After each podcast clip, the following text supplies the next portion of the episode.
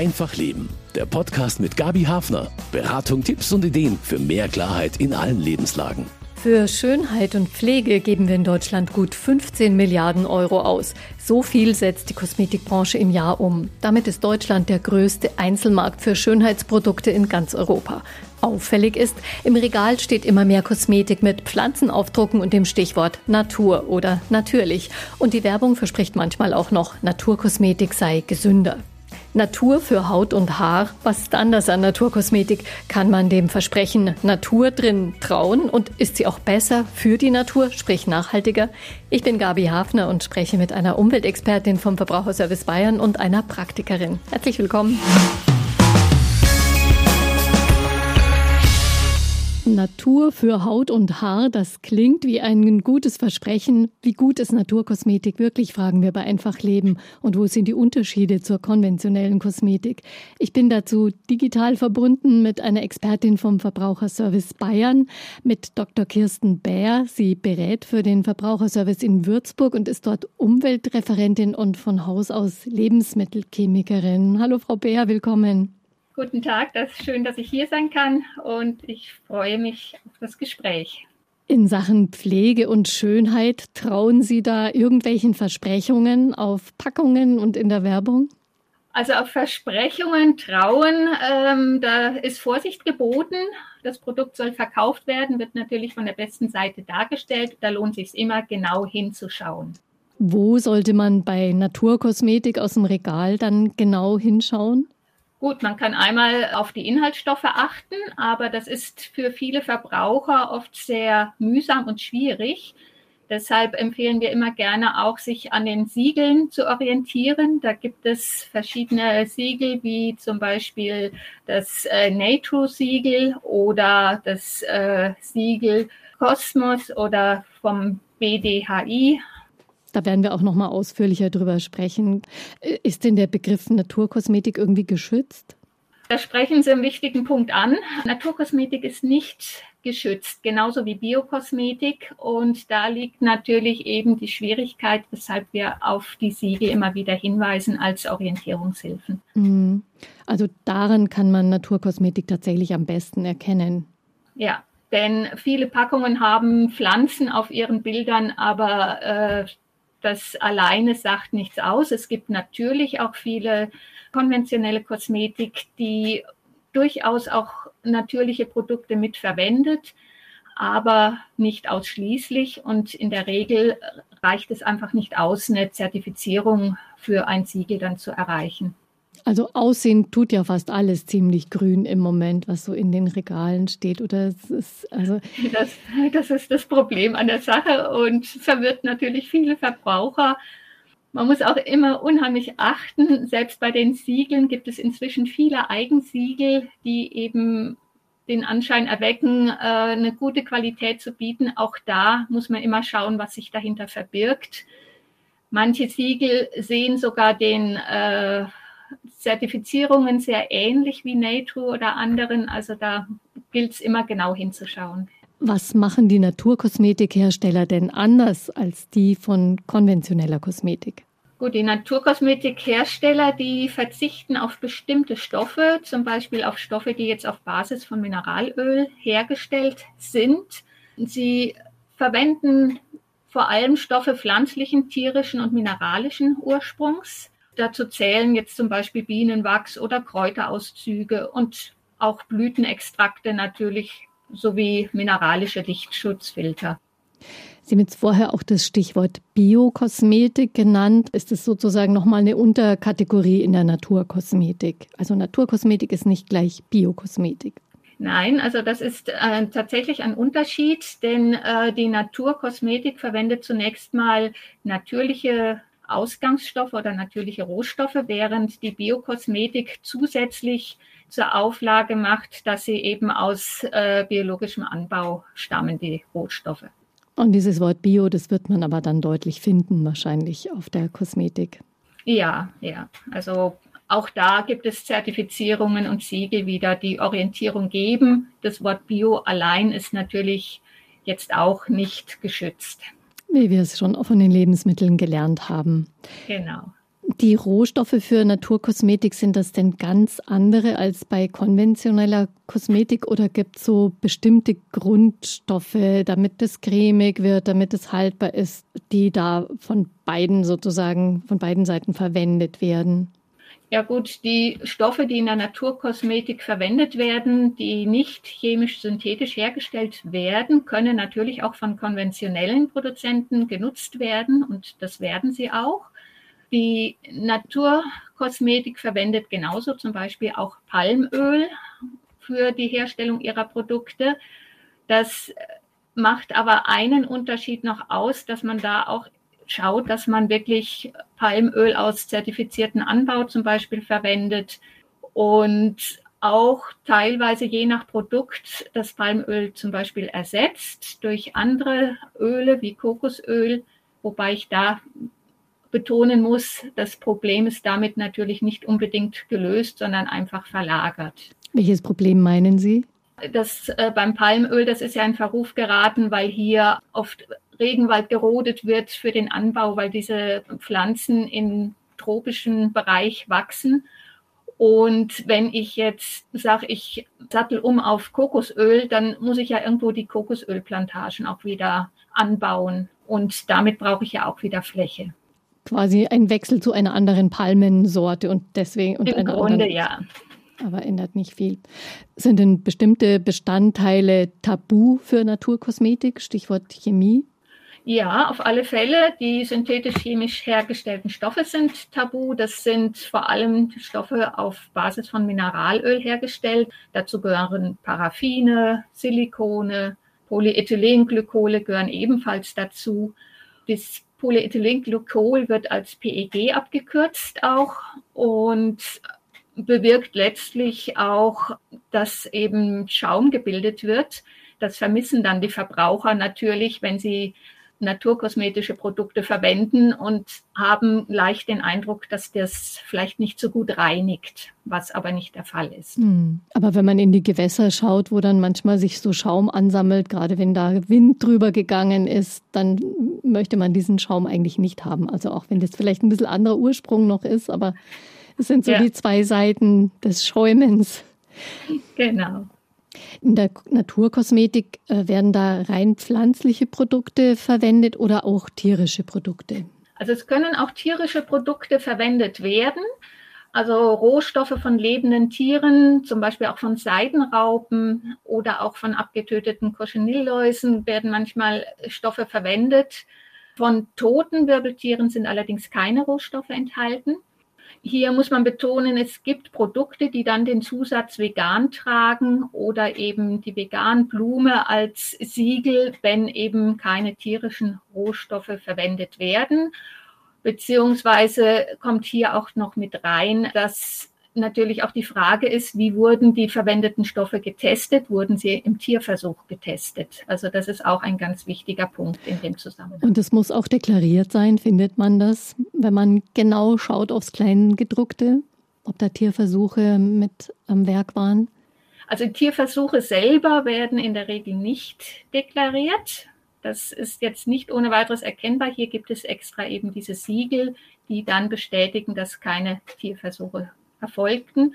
Im Übrigen ähm, unterliegen eben die Kosmetikprodukte generell den Auflagen der EU. Also die Kosmetikverordnung der EU ist hier maßgeblich. Ist denn Natur immer gut für die Haut, so ganz generell gesprochen?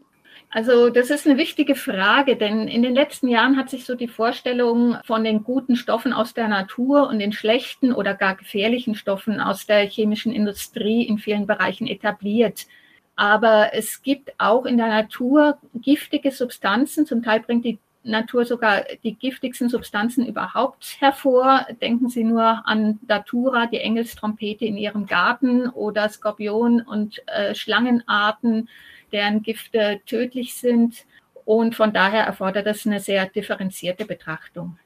Das heißt, Natur, da muss man auch genau hinschauen, aber gut für die Haut, da denkt man natürlich auch ja, an, an allergische Reaktionen oder an irgendwelche kräusligen Geschichten, die man natürlich nicht bekommen möchte von der neuen vielversprechenden Hautcreme. Kommt sowas häufiger vor mit Naturkosmetik? Mit Naturkosmetik kann das durchaus vorkommen. Also Allergikern bleibt leider nicht erspart bei jedem Kosmetikprodukt, egal ob Naturkosmetik oder konventionelle Kosmetik, die Inhaltsstoffe zu prüfen auf Bestandteile, gegen die eine Allergie besteht. Auch natürliche Pflanzenextrakte oder Duftstoffe können durchaus Allergien auch auslösen. Und wie schaut es aus mit Rückständen in Naturkosmetik? Denn letztlich finden sich ja auch in Kräutern Rückstände von Pestiziden, je nachdem, wo die geerntet wurden. Ja, auch Pestizidrückstände unterliegen hier geltenden Vorschriften für Kosmetikprodukten.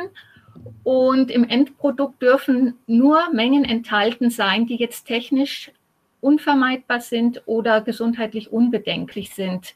Generell haben die Regelungen natürlich zum Ziel, den Verbraucher zu schützen und eine Reihe von Pestiziden sind auch schon in der EU-Verordnung verboten. Es hängt jetzt von den Standards und den Siegeln ab, wie weit das geht. Also viele Naturkosmetik-Siegel vermeiden eben diese Pestizide. Und da ist aber dann auch eine Untersuchung natürlich der Rohstoffe erforderlich. Also vor den Pestiziden ist man weitgehend geschützt. Es geht dann tatsächlich am stärksten um die Frage, könnte ich vielleicht allergisch reagieren? Immer häufiger ist auf den Tuben und Fläschchen auch noch der Zusatz vegan zu lesen. Was bedeutet das? Also das bedeutet zum einen, dass das Produkt frei von tierischen Inhaltsstoffen ist und zum anderen geht es aber auch um den Einsatz von Stoffen, die nicht in Tierversuchen getestet wurden, hier ist eben auch wieder auf die Zertifizierung zu achten. Also die veganen Produkte können den Zusatz vegan enthalten oder das Siegel der Veganblume. Denn es geht ja auch darum, dass die Tiere, wenn jetzt Tierversuche durchgeführt werden, sehr leiden. Man kann die Tierversuche ersetzen durch In-vitro-Versuche, also Versuche im Reagenzglas mit Zellkulturen im Labor. Aber das bedarf äh, der behördlichen Zustimmung. Also im Wesentlichen ist dieser Zusatz vegan auch ein Hinweis darauf, dass da keine Tierversuche stattgefunden haben. Oder hat es noch einen anderen Vorteil? Oder ist es vegan auch so ein bisschen eine Wohlfühlbezeichnung geworden, die dem Marketing so ein bisschen hilft, wenn jemand eben ganz vorsichtig sein möchte und ja, nichts, nichts Schädliches sich einhandeln möchte mit der Kosmetik, eben auch nichts für Tiere Schädliches? Gutes, man hat natürlich ein gutes Gefühl, wenn man ein Produkt hat, wo man weiß, äh, ich verwende das, es mussten keine Tiere dafür leiden, es ist umweltfreundlich, es ist nachhaltig und dann verwendet, wird das Produkt natürlich gern verwendet und gibt einem das Gefühl, man hat was für die Umwelt auch getan. Also es ist schon ein, ein Nachhaltigkeitshinweis eigentlich, dieser Zusatz vegan. Ja, auf alle Fälle, ja. Sie haben es schon oft angesprochen, die Zertifizierungen, die Siegel, das ist eigentlich das Einzige, was Orientierung bietet eigentlich in diesem großen Angebot der Kosmetik, wenn man eben Naturkosmetik verlässlich kaufen möchte. Wie schwierig ist da der Überblick? Sie haben es ja schon angedeutet, da gibt es durchaus Verschiedenes mit verschiedenen Kriterien auch. Ja, also die anerkannten Zertifizierungen sind in der Regel schon verlässlich. Man kann natürlich nie ausschließen, dass mal ein schwarzes Schaf darunter ist. Es lohnt sich immer trotz allem genau hinzuschauen, denn es kommt, wie gesagt, in der Werbung leicht auch mal vor, dass äh, ein Produkt angeboten wird mit einem Siegel, das sehr an ein offizielles anerkanntes Siegel, was schon besteht, erinnert. Das heißt, es gibt Aufdrucke, die einem Siegel sehr ähnlich sehen und wirklich eigentlich gezielt Verbraucher in die Irre führen. Muss man so annehmen und da ist einfach ein Auge halt drauf zu halten, ist es wirklich das Siegel oder sieht es jetzt nur sehr ähnlich aus. Auch die Differenzierung zwischen Eigenmarken mit äh, Siegeln, wo sich ja auch manche Firmen selber Auflagen setzen, denen sie folgen und sagen, unsere Kosmetik äh, entspricht den und den Auflagen. Und das kennzeichnen wir mit unserem eigenen Siegel.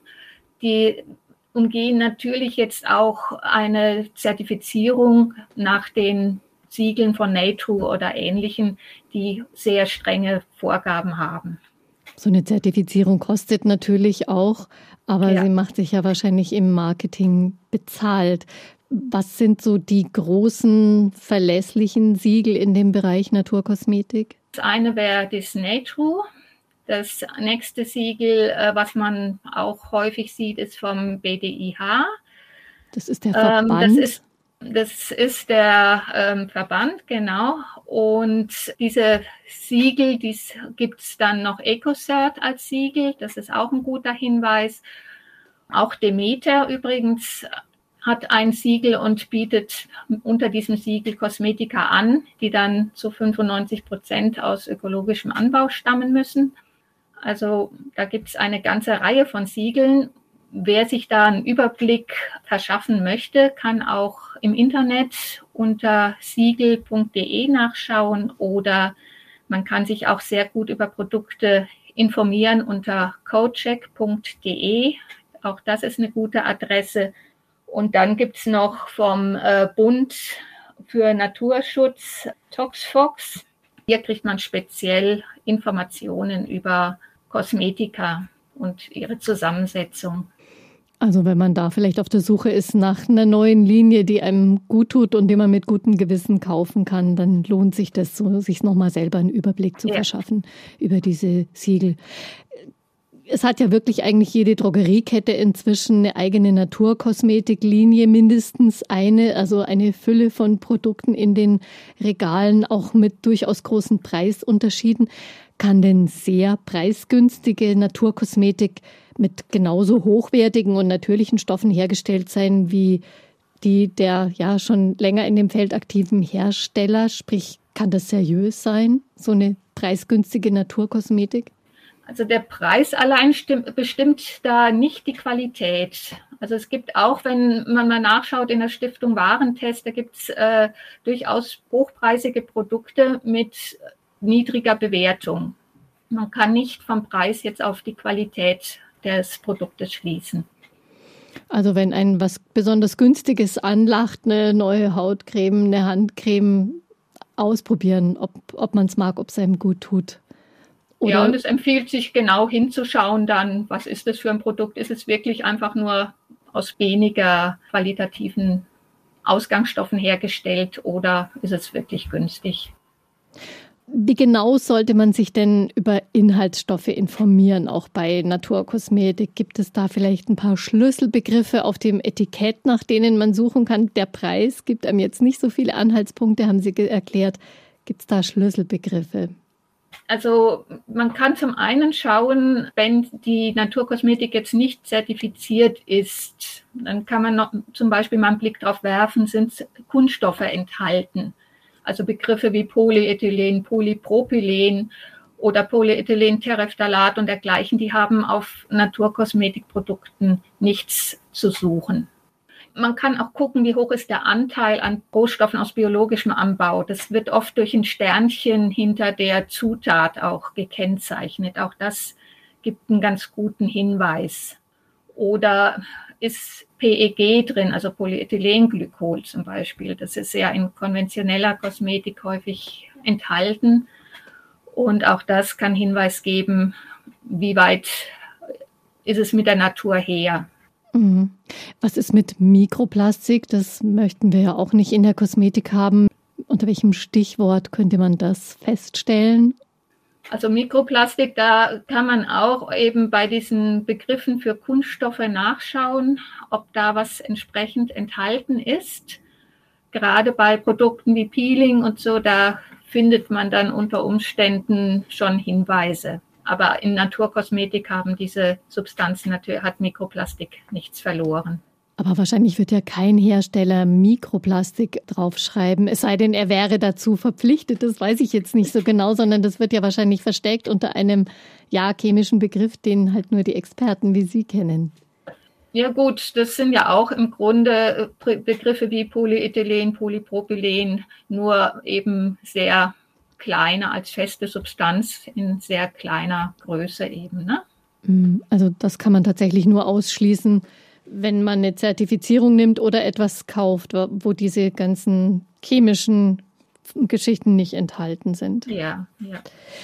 Vielleicht gerade, wenn man umsteigen will und sagt, ich will jetzt nur noch Naturkosmetik oder vielleicht Biokosmetik sogar an meine Haut lassen, ist es dann sinnvoll, irgendwie den, den eigenen Hauttyp und die Bedürfnisse der eigenen Haut auch so ein bisschen bestimmen zu lassen, bevor man sich da auf was Neues festlegt, weil man will ja auch nicht endlos experimentieren mit seiner Haut. Also das kann durchaus sinnvoll sein. Also bei Problemen mit der Haut ist auch immer noch abzuwägen, ob vielleicht eine medizinische Beratung hier angebracht ist, dass man zum Hautarzt geht und sich gleich medizinisch beraten lässt, wenn man eben wirklich Probleme hat mit der Haut. Und wenn man keine größeren Probleme hat, dann kann man sich in etwa auf diese Hauttypangaben äh, bei der Kosmetik verlassen. Also bei einer soliden Kosmetik kann man sich darauf verlassen. Das wird ja auch im Labor ausgetestet. Und die Firmen haben in dem Fall ja kein Interesse daran, dass ihr Produkt in Misskredit gerät. Ne? Haben Sie denn schon mal Versuche gemacht, äh, Kosmetik selber herzustellen, Frau Bär? Ja, also in kleinerem Rahmen. Badesalz haben wir hergestellt. Wir haben auch schon mal Seifen selber hergestellt. Das kann man zum Beispiel auch einfach durch Aufschmelzen einer Seife machen und Zusatz von Duftstoffen. Also da gibt es verschiedene Möglichkeiten und das hängt natürlich auch davon ab, was man an Zusatzstoffen sich vorstellt, ob man da in die Richtung Naturkosmetik geht oder ob man bei konventionellen Rohstoffen bleibt. Was sind so die Voraussetzungen, wenn man selber was macht? Also ich denke, man möchte da ja schon auch gewisse Hygienestandards haben ähm, in den selbstgemachten Produkten? Also das kommt ganz darauf an, was man sich vornimmt. Es empfiehlt sich immer klein anzufangen und Erfahrung zu sammeln. Im Grunde reicht eine ganz normale Ausrüstung in der Küche. Tiegel, Topf, Herd, das ist schon ausreichend. Und es empfiehlt sich auch immer mit einfacheren Sachen eben anzufangen und nicht gleich äh, mit einer Emulsion, wo Öl und Wasser zusammen gemischt werden, die sich ja eigentlich nicht wirklich mischen. Das ist im Grunde nichts anderes wie beim Kochen, dass man eben erstmal sich kleinere, einfachere Sachen vornimmt und dann darauf aufbaut. Kann man da auch auf Vorrat produzieren? Man kann in gewissem Rahmen, je nach, äh, je nach Produkt, auf Vorrat äh, produzieren. Also ein Badesalz zum Beispiel ist sehr robust. Das ist ja trocken. Von daher äh, ist es wenig anfällig auch für Schimmel. Denn äh, Mikroben lieben Feuchtigkeit und je feuchter mein Produkt ist, desto schlechter ist natürlich die Haltbarkeit. Und da liegt so ein bisschen die Gefahr, äh, dass da auch abzuwägen ist, wenn ich Kosmetik selber mache, ist es zunächst vielleicht gesund, weil ich genau die Stoffe auswählen kann, die ich gut vertrage. Aber ich muss auch unheimlich auf die Haltbarkeit achten. Eine verschimmelte Kosmetik richtet unter Umständen mehr Schaden an als ein Konservierungsstoff. Aber das würde man sehen, wenn man da vielleicht den neuen Tiegel jetzt aus dem Kühlschrank holt oder wo immer man es aufbewahrt, aber wahrscheinlich ja im Kühlschrank, äh, wenn das nicht mehr gut ist oder ist es gar nicht so leicht festzustellen, ob das vielleicht gekippt ist? Ja, man muss es gut anschauen, denn äh, je nach Pilz, das kennt man aus der Küche, es gibt einen weißen Schimmel auf weißem Produkt, sieht man natürlich schlechter. Also da ist schon wichtig, dass man genau hinschaut und sich vielleicht auch dann vorher bei den Rezepten oder den Anleitungen, die man verwendet, schon mal informiert, was ist da angegeben an Haltbarkeit. Das heißt, es empfiehlt sich auch dann, wenn man sowas herstellt und ein bisschen länger benutzt, vielleicht draufzuschreiben, wann habe ich es hergestellt, dass man das noch im Blick hat und dann weiß, ah ja, das sind zwei Monate rum, das muss jetzt weg. Also dass man sich selber da so ein System dann auch schafft. Mhm. Kleines Etikett, so wie bei der Marmelade macht man es ja auch. Genau. Natur für Haut und Haar. Valerie Jarlim aus Oberösterreich kam von der Beschäftigung mit Kräutern und Unkräutern zur Herstellung eigener Naturkosmetik und sie gibt ihr Wissen auch in Kursen und in einem Buch weiter. Hallo, Frau Jarolim. Hallo, danke für die Einladung. Wie sieht es denn gerade in Ihrer Kosmetikwerkstatt aus, Frau Jarolim? Da warten diverse Ölauszüge auf mich, Ringelblumenöl, Johanniskrautöl. Die sind nur vom letzten Sommer, also zum Beispiel Johanniskraut und Ringelblume ernte ich ganz gern im Sommer. Dadurch, dass der Mai heuer so ein bisschen verregnet ist, bin ich noch nicht so viel zum Sammeln gekommen, aber eigentlich wäre jetzt so April, Mai rum ideal für Gänseblümchen und Spitzwegerichölauszüge, die man dann auch wunderbar in die Naturkosmetik einbauen kann. Aber jetzt habe ich gerade nur die Vorräte vom letzten Jahr. Dann wird nichts weggeschmissen. Was sind denn aus Ihrer Sicht die Stärken von selbstgemachter Naturkosmetik? Also der Hauptaspekt ist, dass es natürlich ist. Der Verzicht ist ja da auf chemisch-synthetischen Inhaltsstoffen, es sind keine Konservierungsstoffe drinnen, keine Farbstoffe, keine Silikone, Tenside. In konventioneller Kosmetik hat man ja oft Produkte auf Erdölbasis. Das bleibt natürlich da auch völlig weg und ja, das tut selbsterklärend der Haut gut, die kann atmen und es tut aber auch der Umwelt gut. Und das ist für mich so eine ganz wichtige Kombination, dass man zum einen eben die Haut schont und schützt, aber auch die Umwelt weil natürlich viele dieser Rohstoffe höchst fragwürdig sind, was eben das Thema Umwelt angeht, weil vieles davon im, im, Abwasser landet. Wir haben die Problematik des Mikroplastiks, was oft als Füllstoff verwendet wird, auch in ganz normalen Duschgels zum Beispiel. Das ist auch in Zahnpasta drinnen. Dann eben diese, diese Erdölprodukte und das möchte ich einfach mir und auch der Umwelt nicht antun. Nur dazu kommt, dass man sehr viele der Produkte ohne Verpackung herstellen kann oder die in Glastiegel abgefüllt werden, die immer wieder recycelt werden können und immer wieder befüllt werden können. Also es ist der Naturaspekt für die Haut, für einen selber, aber eben auch so ein Nachhaltigkeitsaspekt, was die Umwelt betrifft. Ja, wie und wo startet man denn am besten, wenn man es mal ausprobieren möchte, sowas selber zu machen?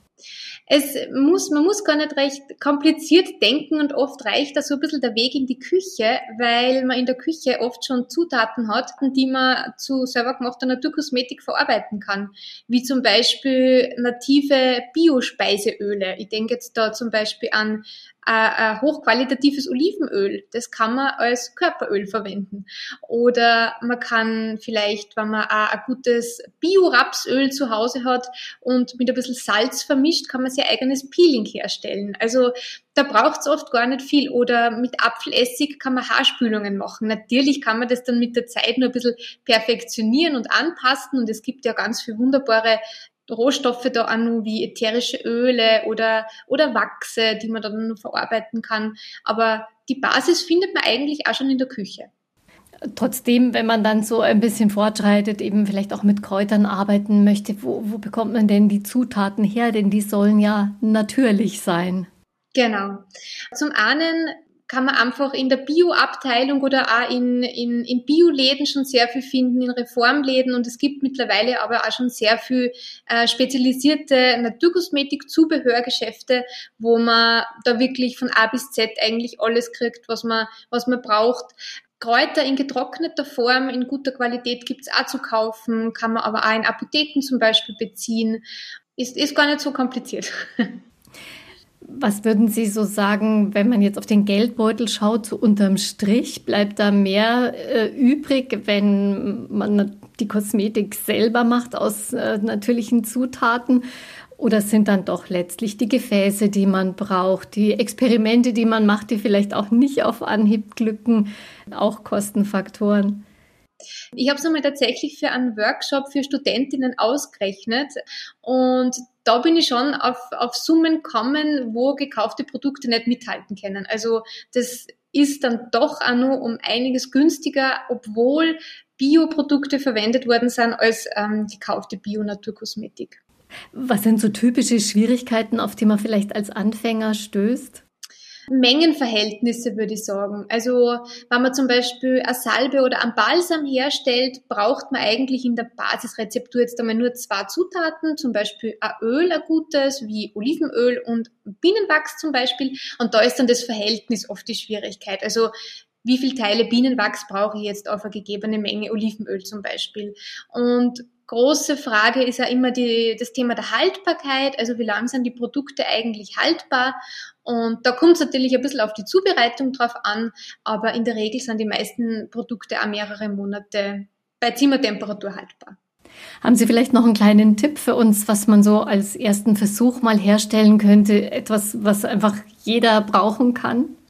Also ich schwöre auf selbstgemachte Peelings weil das für mich auch so zwei in eins Pflege bedeutet. Also so ein Peeling unter der Dusche kann gleichzeitig auch die Haut gleich mit Feuchtigkeit äh, verwöhnen und pflegen, wenn man eben gute Bio-Speiseöle als Basis nimmt und die dann einfach verrührt mit ein bisschen Salz oder Zucker. Also es gibt Salz- oder Zuckerpeelings und das ist eigentlich auch so ein Basisrezept. Man kann dadurch in der Früh, wenn man das Peeling verwendet, die Hautdurchblutung ein bisschen anregen. Das macht munter und gleichzeitig braucht man sie dann nachher gar nicht mehr eincremen nehmen und kann gut gepflegt in den Tag starten.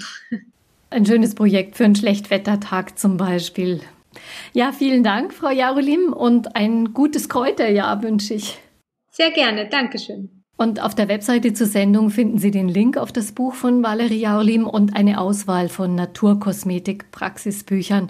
Und wir schauen gleich nochmal auf Erfahrungen mit Do-it-yourself-Kosmetik im Gespräch mit Kirsten Bär vom Verbraucherservice die Do-it-yourself-Zahnpasta, die schäumt vielleicht gar nicht.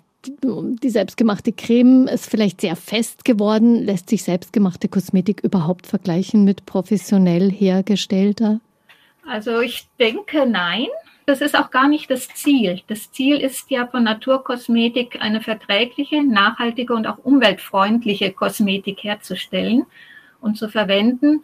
Das kann auf industriellem Weg, aber auch auf, in der heimischen Küche erreicht werden. Natürlich gibt es Produkte, die sich zu Hause gut herstellen lassen, industriellen Produkten vergleichbar sind, aber es gibt auch eben Produkte, die in ihrer Konsistenz vielleicht auch ein bisschen anders sind als die industriell hergestellte. Auch hier verweise ich wieder auf die Erfahrung aus dem, aus dem Bereich Kochen, dass sehr viele haben, wo eben der selbstgemachte Kuchen doch ein bisschen anders einfach ist im Teich als der gekaufte.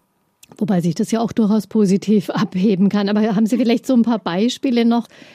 Wo ist es schwieriger, ein gutes Ergebnis zu erzielen, wenn man selber macht? Ja gut, es kann bei Cremes jetzt sein, gerade wenn es jetzt darum geht, Öl und Wasser zusammenzubringen. Da gehört natürlich dann ein bisschen Erfahrung auch dazu, dass sich das gut mischt, äh, dass es eine gleichmäßige Mischung ist äh, und sich nicht gleich wieder entmischt zum Beispiel. Oder auch die Festigkeit, die Dosierung, die macht man ja in der Küche doch vielleicht mit etwas geringerer Genauigkeit, als das jetzt in einem industriellen Betrieb möglich ist. Ja, und wenn es tatsächlich daneben gegangen ist und sich die Bestandteile äh, immer wieder so ein bisschen trennen und entmischen, alles wegwerfen oder halt dann lieber vielleicht, ich weiß auch nicht, nur auf die Füße geben statt ins Gesicht? Na gut, das Produkt ist ja deswegen nicht generell schlecht. Aber man muss natürlich dann schauen, wie weit es äh, dem Zweck noch entsprechen, entsprechen kann. Ne? Wenn ich eine Creme habe, die sich dann in Wasser und Fettphase trennt, die lässt sich vielleicht gar nicht mehr verteilen. Kann man die Verträglichkeit eigentlich vorher testen mit, einem, mit dem Rohstoff, bevor man sich ans Mischen macht? Wenn ich jetzt zum Beispiel mit Kräutern arbeite oder im Kräuterextrakt oder so oder im Ölauszug? Ja, einen Test kann man auf alle Fälle machen und ist auch, je nachdem, wenn es neue Stoffe sind und man empfindlich ist, empfehlenswert. Das eine ist, dass man beim Testen an der eigenen Haut erstmal einen ganz kleinen äh, Teil der Haut nimmt, wo man dann erstmal ausprobiert, wie reagiert die Haut und nicht großflächig das Produkt gleich verwendet. Man kann das Endprodukt testen wenn man dann eine Unverträglichkeit hat, dann muss man natürlich die einzelnen Ausgangsstoffe auch nochmal unter die Lupe nehmen und ausprobieren, welcher Stoff ist es eigentlich, der die Unverträglichkeit eben verursacht. Auch nicht so ganz einfach, aber das sollte man auf jeden Fall tun. Gern wird der Begriff Naturkosmetik auch verbunden mit dem Begriff Gesundheit, sich gesund und schön pflegen, das ist ein Versprechen aus dem, das ich äh, in dem Klappentext eines Naturkosmetik Do-it-yourself-Buchs gefunden habe. Aber geht es überhaupt, Frau Bär? Ist Do-it-yourself Naturkosmetik gesünder? Das hängt jetzt einfach von der Herstellung und den Inhaltsstoffen ab. Es ist ein gewisses, eine gewisse Fachkenntnis empfiehlt sich, also dass ich einfach ein bisschen über die Pflanzen und über die Materialien, die ich verarbeiten möchte, äh, Bescheid weiß und mich auch gut informiere, wo kommen meine Rezepte her. was ist die Quelle, ist die Quelle zuverlässig der Rezepte und eben einfach auch vorher nochmal ausprobiere. Ich kann mich in einschlägiger Literatur informieren. Es gibt auch eine Reihe von Kursen. Da gibt es also eigentlich eine ganze Reihe, wo man schon von Erfahrungen anderer auch gut profitieren kann. Also dann kann man sich da so rantasten an dieses Projekt Kosmetik selber zu machen. Man muss ja nicht gleich einen Großeinkauf äh, von Tiegeln und äh, Rohstoffen machen. Einfach mal rantasten. Ja, ja, aber sich halt gut informieren vorher. Ja. Natur für Haut und Haar. Damit ist ja oft auch die Hoffnung verbunden oder der Anspruch, nachhaltiger umzugehen mit dem Thema Körperpflege und Kosmetik. Kirsten Bär vom Verbraucherservice Bayern hat Informationen und Erfahrungen dazu. Die Nachhaltigkeit, das ist ja sicher auch ein Gesichtspunkt, der bei der Kaufentscheidung bei vielen eine Rolle spielt. Also kaufen oder vielleicht auch selber machen sogar. Kann man da was sagen zur Bilanz? Ist selbstgemachte Kosmetik nachhaltiger als gekaufte? Also das ist pauschal jetzt äh, schwierig zu beantworten natürlich, wenn man bedenkt, dass die selbstgemachte Kosmetik nicht die lange Haltbarkeit hat, ist das natürlich was, äh, wo man sagt, gut, da äh, muss man vielleicht eher was wegschmeißen, als wenn ich es kaufe. Das hängt auch davon ab, wie viel ich verbrauche, wie ich es lagern kann. Das ist ein Aspekt.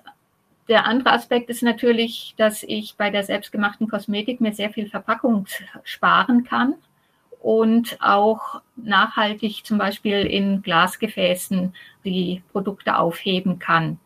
Zum Teil gibt es aber auch schon Hersteller, die im Laden eben auch ihre Produkte in alternativen Verpackungen wie zum Beispiel Glas auch anbieten.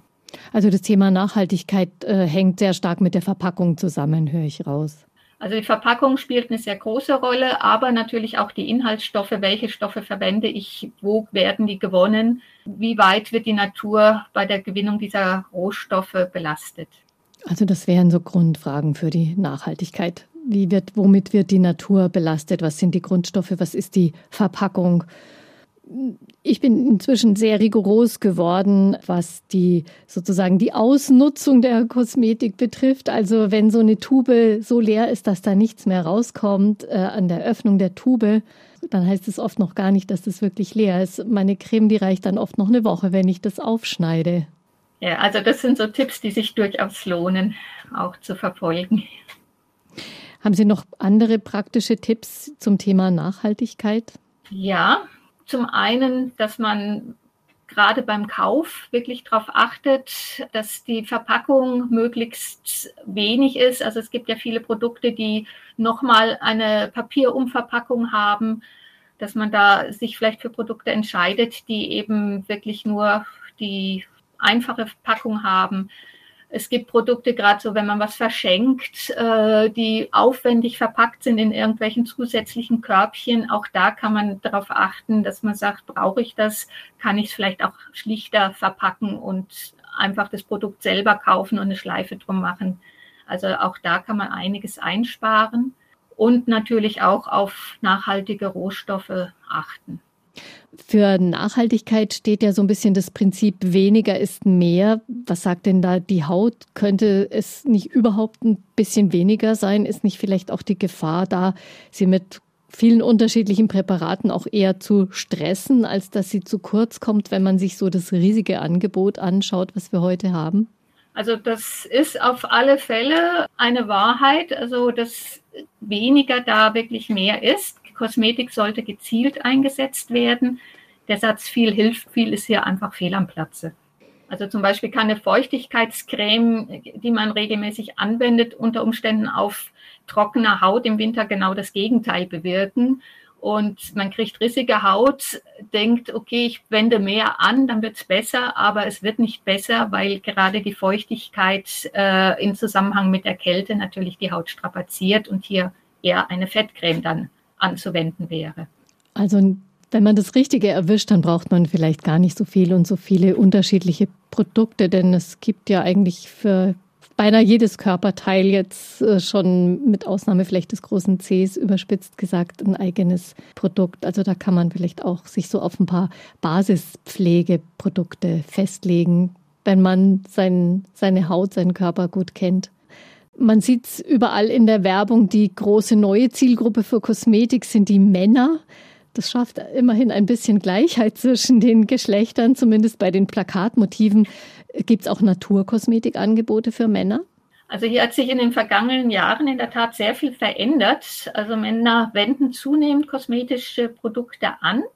Dennoch beobachte ich, dass derzeit das Interesse an Naturkosmetik äh, noch vorwiegend bei Frauen liegt. Aber ich gehe davon aus, dass sich das ändern wird. Und momentan neigen aber Männer doch offensichtlich noch in der Mehrzahl zum Kauf fertiger Produkte und auch ja, wählen weniger gezielt möglicherweise aus. Also ich habe noch kein äh, Do-it-yourself-Buch entdeckt oder ein Do-it-yourself-Blog für Männer-Naturkosmetik. Ich danke Ihnen ganz herzlich, Frau Dr. Bär, für Ihr Wissen rund um Naturkosmetik. Danke fürs Dasein. Ich danke auch für das Gespräch. Auf der Webseite zur Sendung finden Sie einen Link zu Naturkosmetik-Ratgebern und Praxisbüchern. Das Buch von Valerie Jarolim, die Sie in der Sendung gehört haben, ist da natürlich auch dabei. Unter mk-online.de-leben.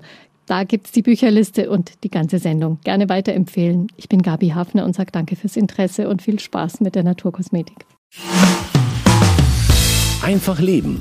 Ein Podcast vom katholischen Medienhaus St. Michaelsbund, produziert vom Münchner Kirchenradio.